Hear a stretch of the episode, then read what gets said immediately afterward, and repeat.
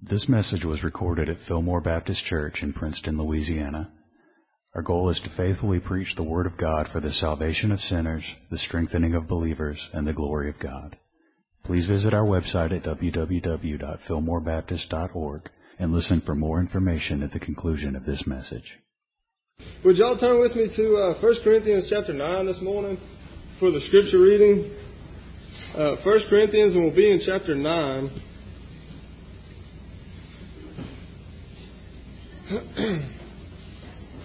Moving on through, we're going to read, uh, we'll read verses 1 down through 18. Uh, so, chapter 9, verses 1 through 18.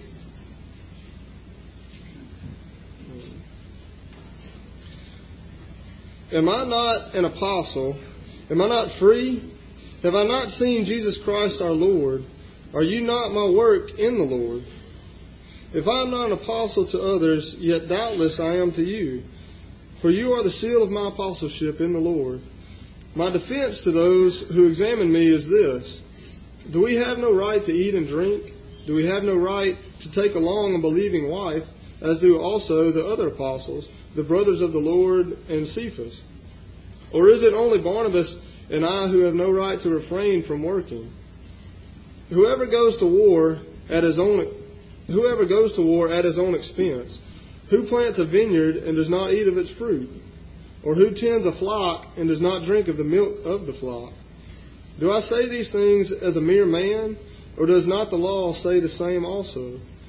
For it is written in the law of Moses, You shall not muzzle an ox while it treads out the grain. Is it oxen God is concerned about? Or does he say it altogether for our sakes? For our sakes, no doubt, this is written, that he who plows should plow in hope, and he who threshes in hope should be partaker of his hope. If we have sown spiritual things for you, it is, a, it is great a thing if we reap our material things. If, us, if others are partakers of this right over you, are we not even more? Nevertheless, we have not used this right, but endure all things lest we hinder the gospel of Christ. Do you not know that those who minister the holy things eat of the things of the temple, and those who serve at the altar partake of the offerings of the altar? Even so, the Lord has commanded that those who preach the gospel should live from the gospel. But I have used none of these things, nor have I written these things that it should be done so to me. For it would be better for me to die than that anyone should make my boasting void. For if I preach the gospel, I have nothing to boast of. For necessity is laid upon me. Yes, woe is me if I do not preach the gospel. For if I do this willingly, I have a reward. But if against my will, I have been entrusted with a stewardship. What is my reward then? That when I preach the gospel, I may present the gospel of Christ without charge that I may not abuse my authority in the gospel. Let's pray. Heavenly Father, we, we are thankful to you today, and we come in the name of Jesus, Lord, um, just asking, as always, for your aid here. We pray for your empowerment. Lord, enable us to grasp the message you're communicating here through your word. I ask that you grant uh, faithfulness to me so that uh, I may speak the truth here with clarity and with accuracy. Father, we pray that you open all of our ears to hear. Make us hearers and receivers of your truth. Make us good ground, Lord, so that we take your word in so that we soak it up. Father, we pray that all of these things work in such a way to bring glory and honor and praise to you. It's in Jesus' name that we ask these things. Amen. Amen. You can be seated. Um, all right. Appreciate that, Zach. And uh, I try. You know, I was I was thinking a while ago. Um, you know, when when I when I come in, even when I first come in, you, my my intention, um, to be real honest with you, is is to get down to business. So I, I, you know, sometimes I think, you know, maybe maybe that comes across as a, as a little bit um, uh, unhospitable, and I want I want you to know. Uh, I'm going to say now how, how much I appreciate every one of you here, and I've been thinking, you know, this this week in particular, how much I appreciate all the all the men here, and and uh, you know, um, from Zach all the way up to the younger ones like uh, like Ronnie and and uh, and uh, Ron and brother Freddie and. uh, but appreciate all of you, men and, and women. And uh, it's, so I, I don't not say that. I mean, I don't. I don't come up here and do a big howdy every uh, Sunday morning. Uh, it's not. I mean, it's not because I don't appreciate you. I love you and appreciate you, uh, and want you to know that. Um, and, and so it just made me think of it. You know, as Zach was reading, uh, appreciate that. Um, it is truly a blessing. All the all the help. Um, we're going to look at, at a at a p- interesting passage this morning, and this is uh, not that it's not all interesting, but but uh, there's some um, different types of interesting things here from what we've been talking about. But but Paul is continuing his case that he's been making all along. Uh, he, remember now he's he's answering, he's responding to uh, issues that have been raised um, before him through a, through the letter in the form of a letter from the Corinthians. So we've been we've been taking those at an issue at a time, and we'll continue to do so. Now, so he's so he's still he's still moving along those lines. He's not it's not like he's shifted uh, gears really or anything. He's just going from issue to issue. Now, I, do want to keep a, a couple things in mind that I may not have have stressed enough here, and probably should have stressed harder earlier on. Because generally, what I, what I like to do when we go through a book is is um, try to find a like a key verse that that I can keep reminding us of. And I've certainly had one in mind here. I'm just not sure that I've said it enough. Um, but that would be chapter 10, I'm going to give you, actually give you a couple, but if you just want one verse, like a key verse, chapter 10, verse 31, where Paul says, So whether you eat or drink or whatever you do, do all to the glory of God. That's, that's going to be a key verse for all, all of Corinthians. All right? And I, I've mentioned it previously, but as I say, probably not, not enough stress on it. Whether you eat or drink or whatever you do, to all of the glory of God. This, this is a, this, this is a driving theme here. I mean, it's driving Paul's, Paul's attitudes, driving Paul's arguments. Paul is living for the glory of God. So when he's responding to the Corinthians over issues that they raise, when he and when he's responding to their um, rebellion against him, uh, their rejection of his apostleship, and when he's responding to sin that has been reported to him, you know, he's addressing sinful things like chapter 5, for example. What drives him is this passion for God's glory. He, this is not, he's not putting this out there. You know, sometimes we, we want to say, I think Leslie and I have tried to re, at least refrain from saying this. it doesn't mean we haven't done it, but we've at least not said it, I don't think. But we, sometimes we want to say to our children, do, uh, do as I say and not as I do. I mean, if, you know what I'm saying? And there's an element of truth to that. In other words, you, you, we, we, we're all sinners. We all make mistakes, and we don't want them copying our mistakes. We want them copying us or mimicking us in the right that we do. But you could easily use that as an excuse and as a uh, as a um, as as a justifier, right, for for hypocrisy and don't do as I say. I mean, do as I say, and not as I do. Now, you know, because if they say, "Well, what about you when you do this?" Well, don't do as I do. You do as I say, and I'm telling you, don't do that. Paul's not doing that. What, the instruction that he's giving them, he is living.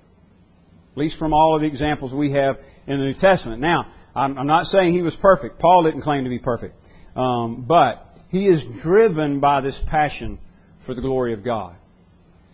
That that works out in some different ways. For example, reaching the lost. Mean, this is one of the points he's going to make in chapter 9. Reaching the lost.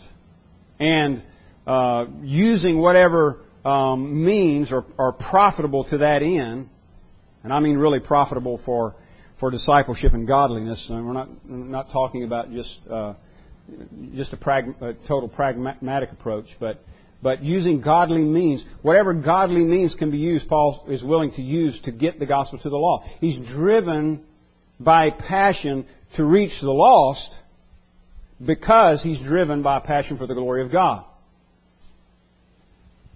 And there's so many ways that, that that works out practically. Again, if, if we have a passion for the glory of God, whether we eat, drink, whatever we do, do all to the glory of God, then, again, as we've been discussing throughout this epistle, it's, it's going to radically affect our relationships, our attitudes toward other people.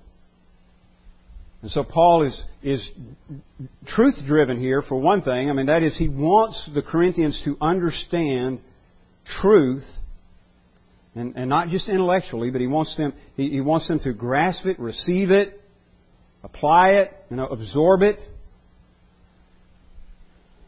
But again, that is motivated by his passion for the glory of God. Because if the people do this, if they receive the truth and live the truth, then the end result of that is God is glorified. So, so this is not just merely, although that temptation is there sometimes, but this is not merely Paul's attempt to make it light on himself. You know, you know, if you people would act right, my job would be easier. No, Paul, Paul is saying uh, to himself as well as the people, if we would act right, God would be glorified. And that's that's what he's that's what he's striving for. Um, so he's driven for this with this uh, passion for the glory of God, and it that manifests in, in evangelism, and it manifests in um, edification in the church. You know, we, we, we, we've talked several times about the two E's, right? Evangelism and edification. That's how that plays out. That's how glorifying God plays out. It's not, uh, you know, isolating yourself, go live on a mountain somewhere until Jesus comes. No, it's go out and reach lost souls and build up the brothers and sisters in Christ. That's the way to glorify God. And that that takes form in in uh, very insignificant things like eating and drinking, as well as um, the things that we would consider to be more significant. You know how we do uh, worship and all of those kinds of things. So so just to kind of make that practical, you, you, we got to get rid of this mentality that it's kind of like what I do. Um, what I do in what I call worship, like when we gather in the church building or whatever, matters, maybe. But what I do out in the world is different. No, we're to glorify God in all of our life, in every area of life. Whether you eat, drink, whatever you do, Paul says, do it for the glory of God. So that, that ought to be our goal in everything. We are to live out an attitude of worship. You can, you can worship and work on the job. You can worship and be on vacation with your family. And you say, well, sure, you know, you can, because there are a lot of chapels on the way, so you can pull over and stop and worship. no, no, I mean, while you're driving down the road, having conversation in the car, while you're at the beach, whatever it is, you can worship while you're doing those things, and we must. And we must, um, we, we must love, and that, that's going to take me to another passage here, and I'm going to read this, even though it's it's uh, it's not just one verse, because because I, I, want this in this backdrop uh, as we uh, as we move on into chapter nine this morning. So let's turn for a minute to chapter 13, because here here again this this is a theme behind all of Paul's argument here, and that is um, loving one another. And that's, that's the word here um, that, that is going to be expounded in chapter 13. I know, like if you're looking at an old King James, it, it uses the word charity, but this is not charity in terms of, you know, like just giving. Uh, the Greek word agape here um, certainly includes that, but it's much more than that. It, it means to love in a very strong way. It's a strong word. Okay, so chapter 13, verse 1. If I speak in the tongues of men and of angels, but have not love, I am a noisy gong or a clanging cymbal. And if I have prophetic powers and understand all mysteries and all knowledge, and if I have all faith so as to remove mountains, but have not love, I am nothing. If I give away all I have, and if I deliver up my body to be burned, but have not love, I gain nothing. Love is patient, kind. Love does not envy or boast. It is not arrogant or rude. It does not insist on its own way. It is not irritable or resentful. It does not rejoice at wrongdoing, but rejoices with the truth. Love bears all things, believes all things, hope all, hopes all things, endures all things. Love never ends. As for prophecies, they will pass away. As for tongues, they will cease. As for knowledge, it will pass away. For we know in part and we prophesy in part. But when the perfect comes, the partial will pass away. When I was a child, I spoke like a child. I thought like a child. I reasoned like a child. When I became a man, I gave up childish ways. For now we see in a mirror dimly, but then face to face. Now I know in part, then I shall know fully, even as I have been fully known. So now, faith, hope, and love abide. these three. But the greatest of these is love. Now, Lord willing, we'll get to that chapter later and, and uh, have some opportunity to, to uh, talk about that and expound on that. But I, for now, I just want that in our minds as we continue here. Because this is behind what Paul is saying. Now, now Paul seems to be concerned with two things primarily here, two, two um, things that he's going to address. One, freedom, and two, authority. Now, they're translated a little differently in, in different translations. I didn't take time to you know get them all on paper here in front of me, so you may just have to notice them as we go. But for example, verse one is the is the word freedom or free rather. Am I not free? Now, um, why does Paul bring that up? Because they have been, for one thing, they have been claiming a freedom and a right, which I'll get to that in a moment, to do certain things even at the expense of brothers and sisters in Christ. In other words, if, it, if the things that they were doing may cause someone else to stumble, but they were determined to emphasize their freedom to do these things even if it caused someone else to stumble.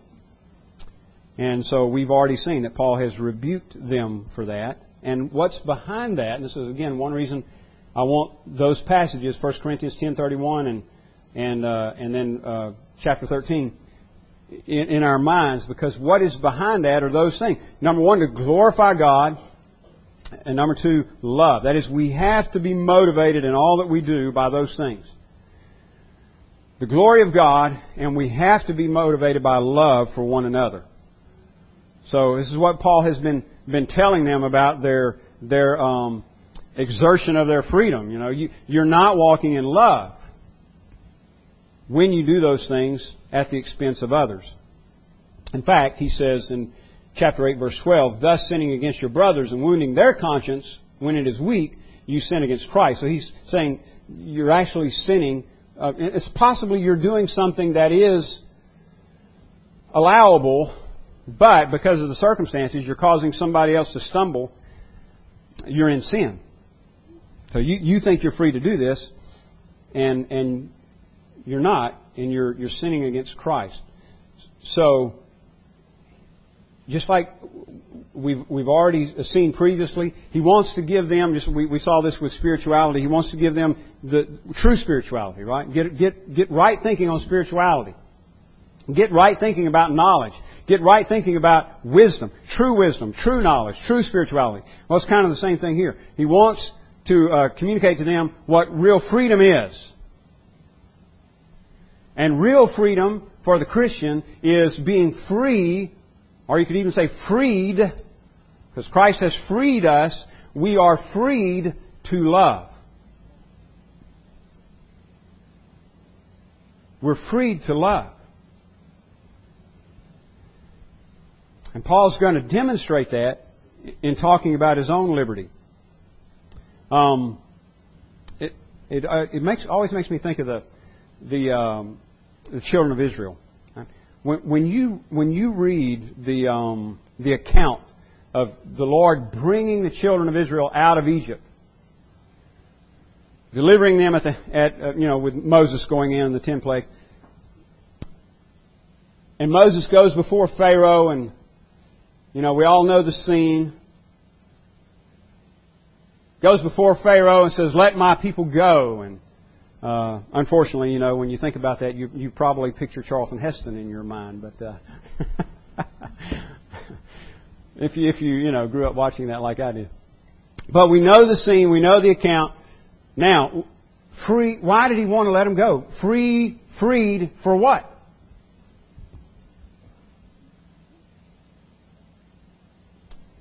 He was setting them free for a purpose. You might say, well, it was to um, get them into the promised land, to bless them. Well, that's certainly true. God was determined to bless them and, and get them into the promised land. Um, but if you go back and read the accounts of Moses facing Pharaoh, he told them, you, You've got to let us go. You've got to let us go because we've got to go sacrifice to our God. In other words, you, you've got to set us free so that we can worship our God. And really, if you think about it, that's sort of the, the, the theme throughout the Old Testament.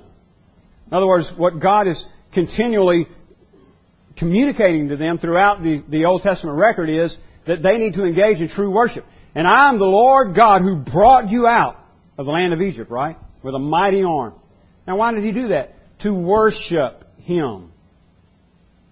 So they were freed to worship, and it's true of us as well, and part of that is to love. That is, we've been freed from sin so that we can engage in true worship.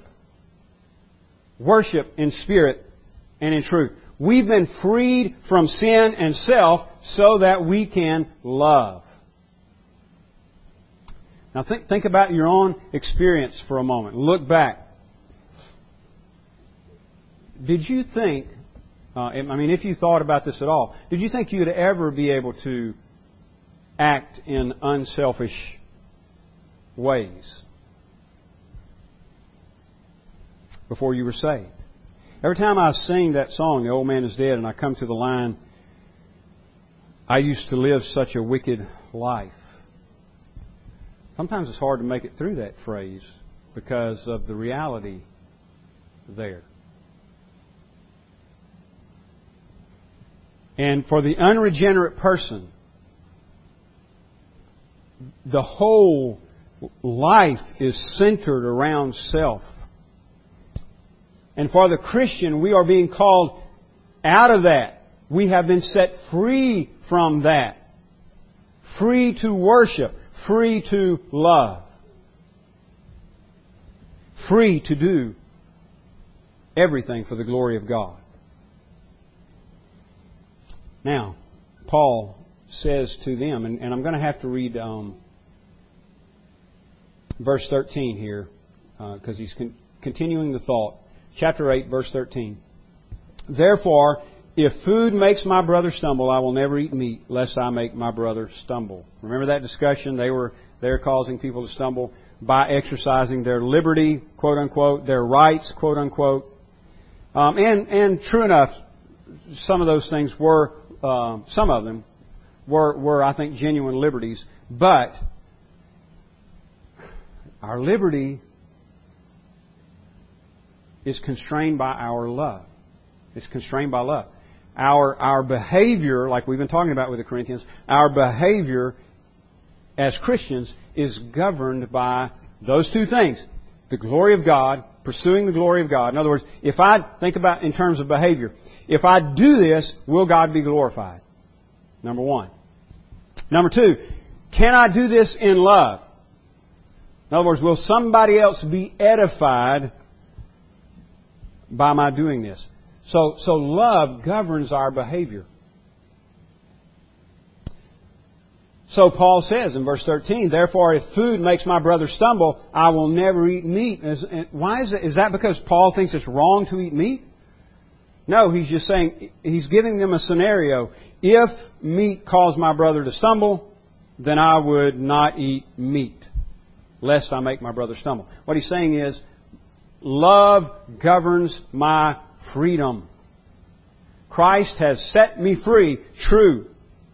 But um, that freedom is a limited, constrained freedom. Like my old, old pastor used to say years ago, people use the, the term, I, I want to be free as a bird. I used to sing a song, Free Bird, um, all the time. And, uh, you know, I thought it was great, you know, the whole, the whole, uh, uh, concept there, the whole attitude it was putting across. And, uh, people think, you know, that's where that comes from. People think, free as a bird. Well, a bird can only fly so high.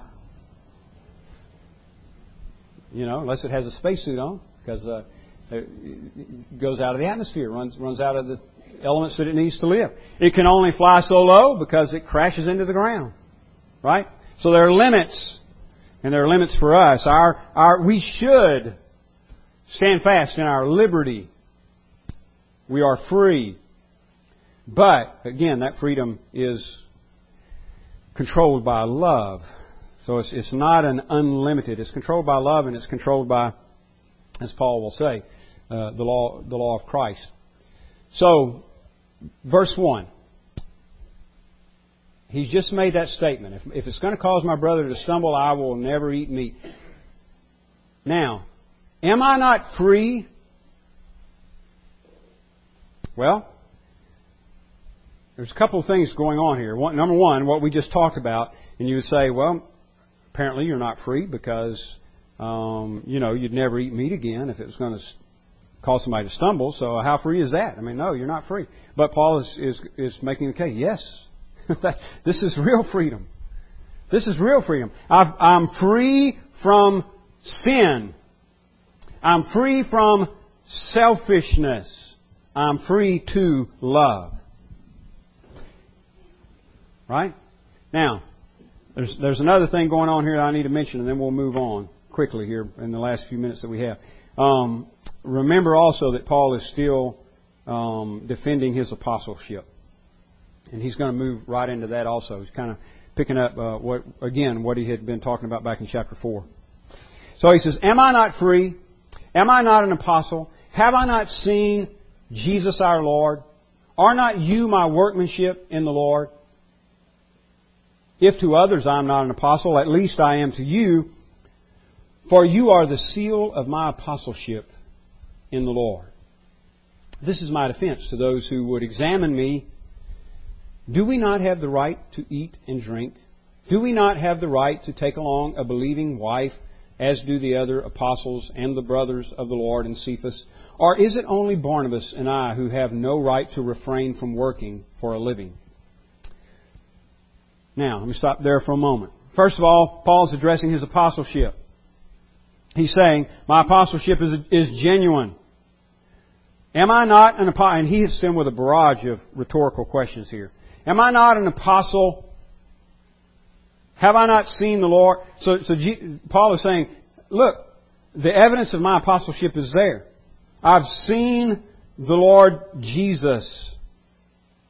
And by the way, are you not my workmanship? What Paul is saying is, even the fact that you exist, the Corinthian church, even the fact that you exist as a church is proof of my apostleship because Paul was the one that took the word to them originally. And it came to them, that is the word of God came to them in demonstration of the Spirit and of power, right? So, so even uh, the fact that they are Christians is a testimony to Paul's apostleship. And then he addresses the, the question of authority. In verse 3. Oh, and I, I skipped the part about the seal. He calls them a seal. Uh, you, you are the seal of my apostleship in the Lord. Um, the seal representing uh, you know ownership there or or validation. Um, so so again, Paul is saying the fact that you exist as a church proves my apostleship. Now in verse three he says, "This is my defense to those who would examine me." And remember, again, he's facing some who reject him, him as an apostle, reject his teaching. And he says in verse 4, Do we not have the right to eat and drink? Now, now this word right, at least that's the way it's translated in the, in the uh, ESV. I think it's power in the uh, King James. Um, it's the word for authority. Do we not have authority? Do we not have authority or the right to eat and drink? Do we not have the authority to take along a believing wife, as do other apostles? Verse 6 Is it only Barnabas and I who have no authority or right to refrain from working for a living? And then you get down to uh, middle uh, in verse 12. If others have, if if others share this right or authority on you, do not even do not uh, we even more? Nevertheless, we have not made use of this authority or right. And he's picking up on their um, their wording uh, from their from their argument about their their liberty. In fact, it's translated that way back in chapter eight. Look real quickly back in chapter eight and verse nine.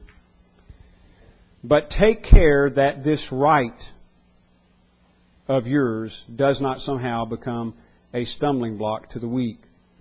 Take care that this right, or your translation may say liberty or something of that nature. Take care that this right of yours does not somehow become a stumbling block to the weak. So they are claiming rights, and Paul is saying, wait a minute,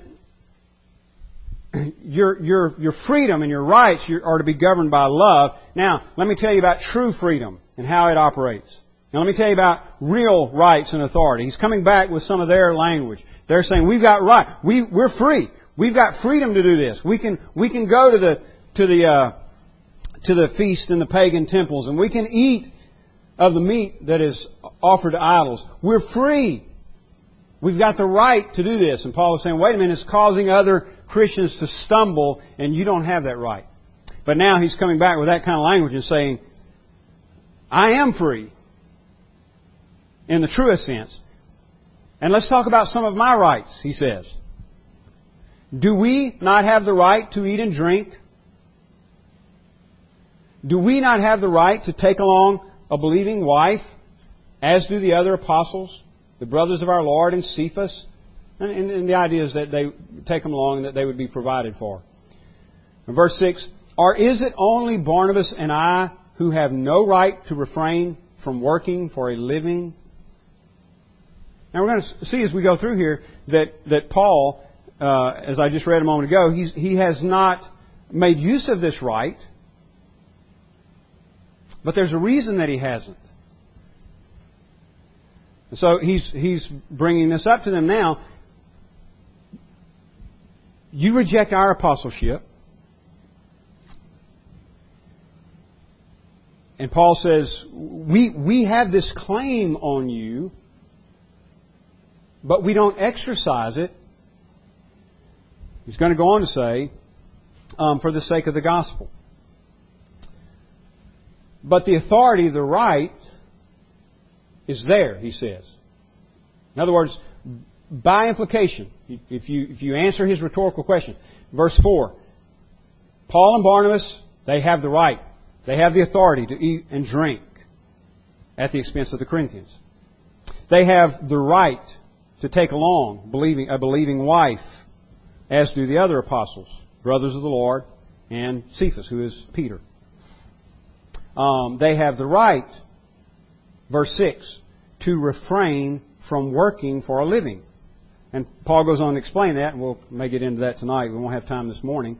But just uh, very quickly, he says in verse 14, the Lord commanded that those who proclaim the gospel should get their living by the gospel. Paul says that's, that's a command from the Lord.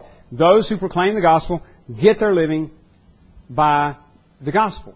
Jesus said, a laborer is worthy of his hire. And yet, they're not getting that from the Corinthians.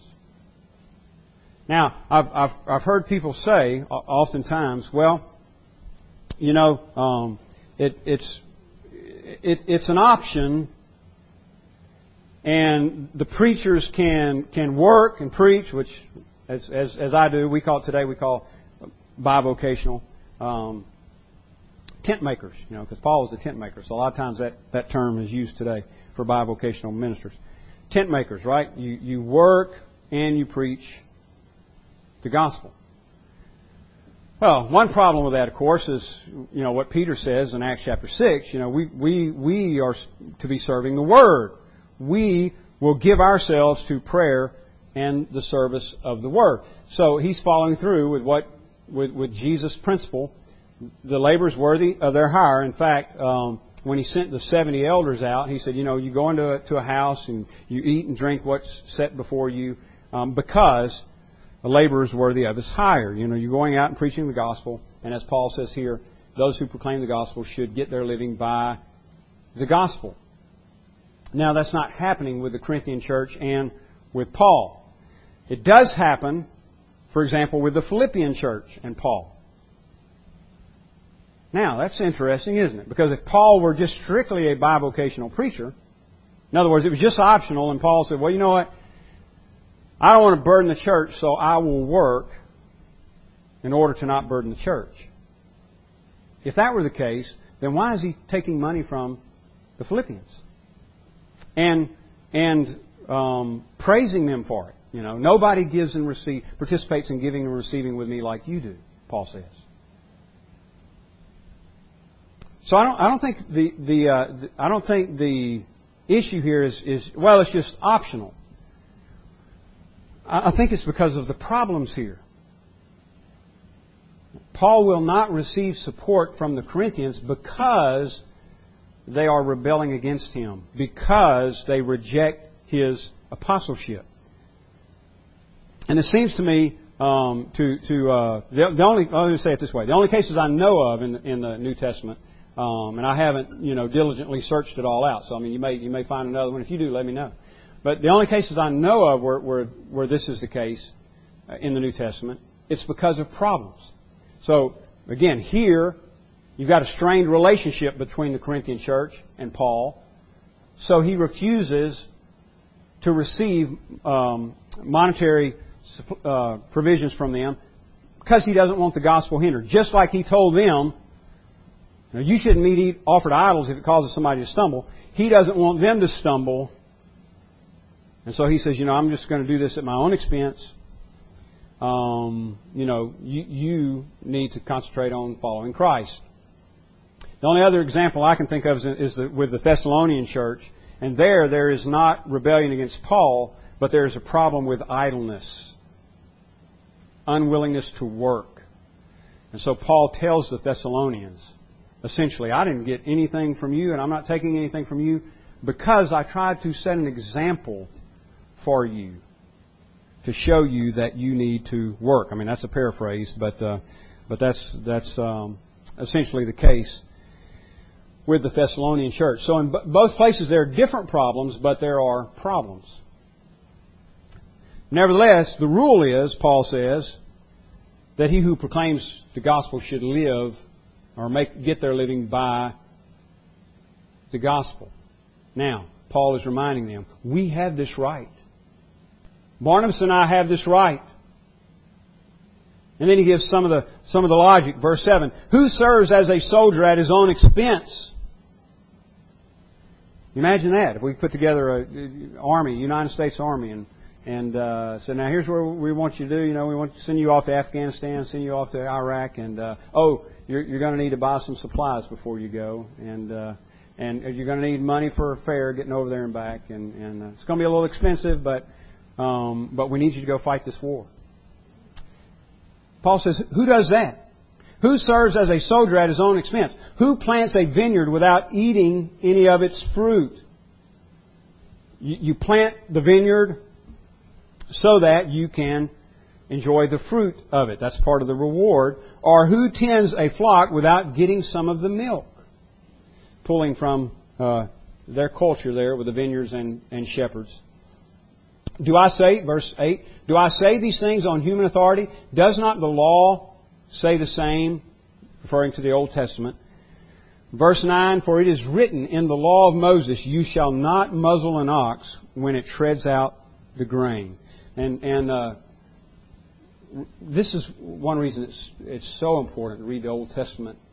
You know, we, we, we were talking a little bit about this in Sunday school. The principles that are there um, are still relevant.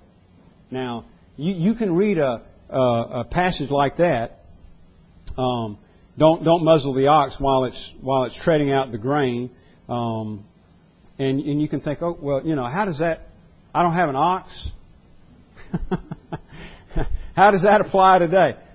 Well, there's see, there's a principle there that carries over in a lot of other ways, and one Paul is saying is uh, in, in provision for the one who's preaching the gospel. In fact, he's quite adamant about that. He, does, he doesn't even just offer it as an implication. He says uh, in verse 9, Is it for oxen that God is concerned? Does not he speak entirely for our sake? It was written for our sake, because the plowman should plow in hope, and the thresher thresh in hope of sharing the crop, or in the crop if we have sown spiritual things, talking about himself and Barnabas, and if we have sown spiritual things among you, is it too much if we reap material things from you? If others share this rightful claim on you, do not we even more? Nevertheless, we have not made use of this right or authority, but we endure anything rather than put an obstacle in the way of the gospel of Christ. Now, here's, here's the point I want to close with because we're out of time. Let me just be real clear here. Paul is saying, here's the way Jesus designed it. Those who preach the gospel, they are, they are providing spiritual food for the people. So in return, their physical needs are met. It's sort of, a, sort of an exchange of services. It, it is not compensation for, you know, work done. It's not merely that. That is certainly part of it. Jesus said the labor, uh, the labor is worthy of his hire. But it's, it's sort of an exchange of service. Paul says, we've supplied your spiritual food and you, um, by right, should supply our, our um, physical need, material things, or carnal is the word there, fleshly, material things. Now, others are, are doing this, Paul says. And he, he probably has in mind some of the ones who are stirring up trouble for him. But he says, nevertheless, we have not made use of this right. So again, let's be clear. He's saying it is, it is our right. We do have authority for this. It is the way Jesus commanded that it be. Nevertheless, we're not doing it. Is, is Paul disobeying the Lord? Well, and this is where, again, what I want us to finish. He's going on to show them there, there is a higher principle.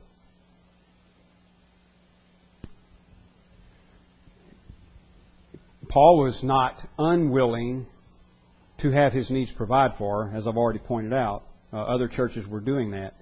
He would not take it from the Corinthians because of the problems there. So he says, he gives the logic in verse, um, verse 12. We have not made use of this authority, but we endure anything.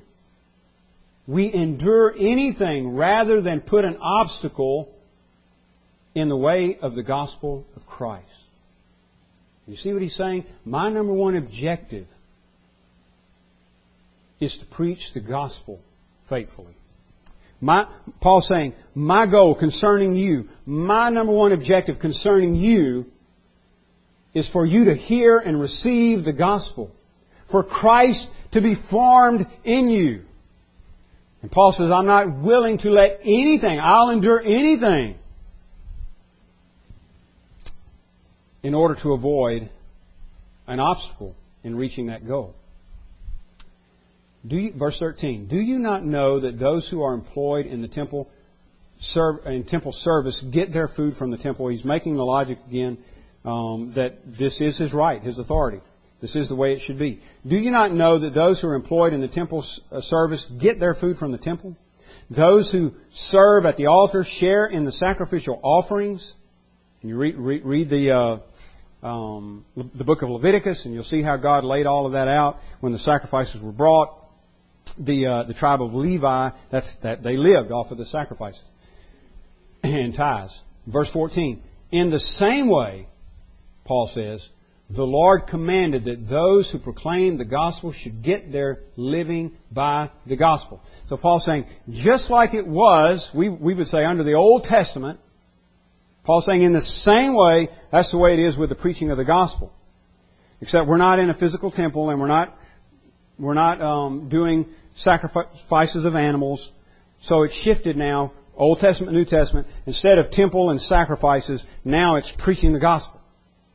And those who ministered in the temple partook of the sacrifices. Those who preach the gospel, Paul says, should live or get their living by the gospel. Actually, Jesus says, he's quoting Jesus here.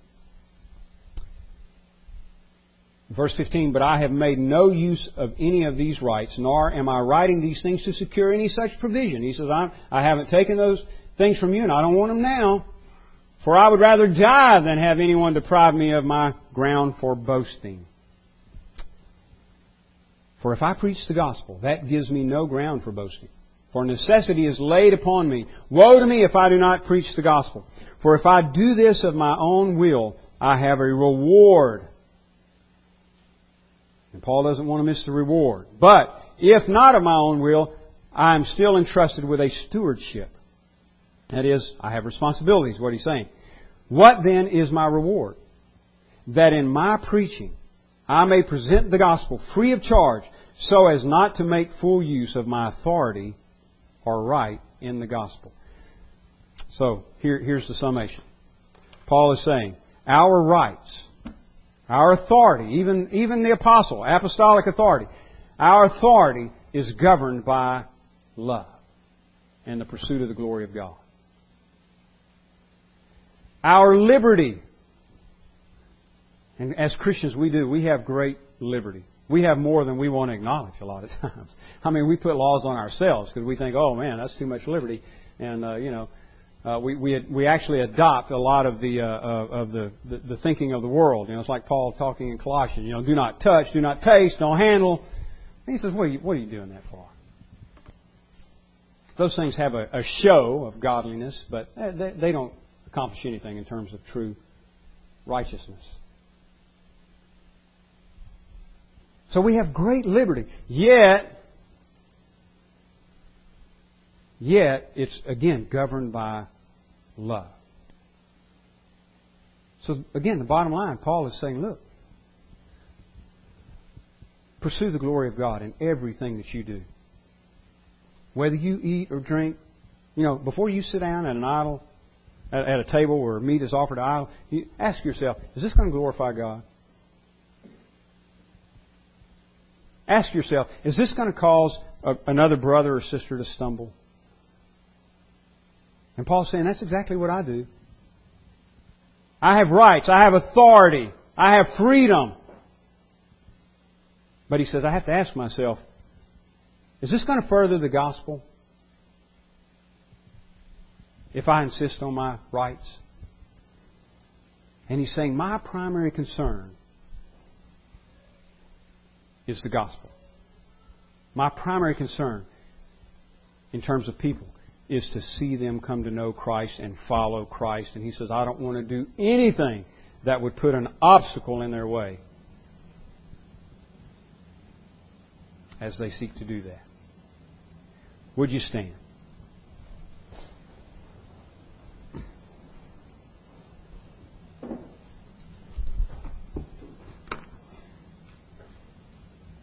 You may be here today and um, be one of the people that uh, the church, you know, the people that I was just addressing, Christians. You may be here today, you may be a Christian. And so you, you know, we have some understanding. We don't do it perfectly, but we have some understanding of what it means to live for the glory of God.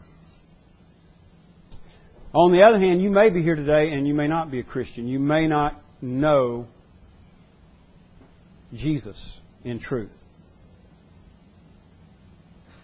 And I just want to leave you this one thought. Every person, every person has the responsibility to live for the glory of God. And the only way that you can move into that and operate there is to submit to Jesus as Lord. Ask Him for forgiveness of your sins and begin to follow Him and obey Him. But you're not exempt. You're not exempt from this responsibility to live for the glory of God. Let's pray. Father, we are thankful to you for your word. And we do pray, Lord, for continued uh, understanding, your grace operating in us to, to give us understanding of your will, give us understanding of your word, and to apply it in everyday situations, even the ones that we typically think to be insignificant, small. Teach us, Father, to do everything that we do for your glory. And Lord, if there is anyone in this room today who does not know you in truth, may they see now, we pray that by your Spirit, you would bring this truth to bear on their heart. May they see now their negligence. May they see now the need for them to surrender surrender to you and to your will and submit to the Lordship of Jesus Christ. We ask it in Jesus' name. Amen. This sermon is made available through the ministry of Fillmore Baptist Church in Princeton, Louisiana. Our desire is to faithfully proclaim the message of salvation which God has provided in the life, death, and resurrection of Jesus Christ our Lord. For more resources and information, please visit our website at www.fillmorebaptist.org. You may use the links there to contact us or write us at Fillmore Baptist Church, 6304 Highway 80, Princeton, Louisiana, 71067.